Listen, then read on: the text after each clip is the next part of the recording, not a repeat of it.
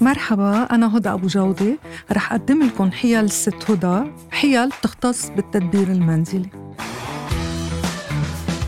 رح نحكي كيف منشيل الصدى عن التياب. وحتى البقعة الصفراء يلي بتتقطع على التياب بتتواجد على التياب من وراء الضب.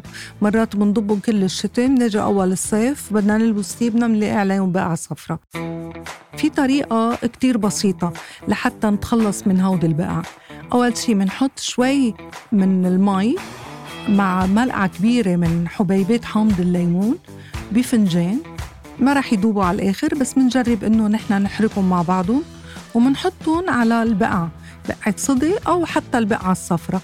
بنحطهم نحن عليها وبنتركها كل الليل لتاني نهار يعني بننقع البقعة بشوية مي وحامض الليمون نتركهم لتاني نهار تاني نهار بنغسل القطعة.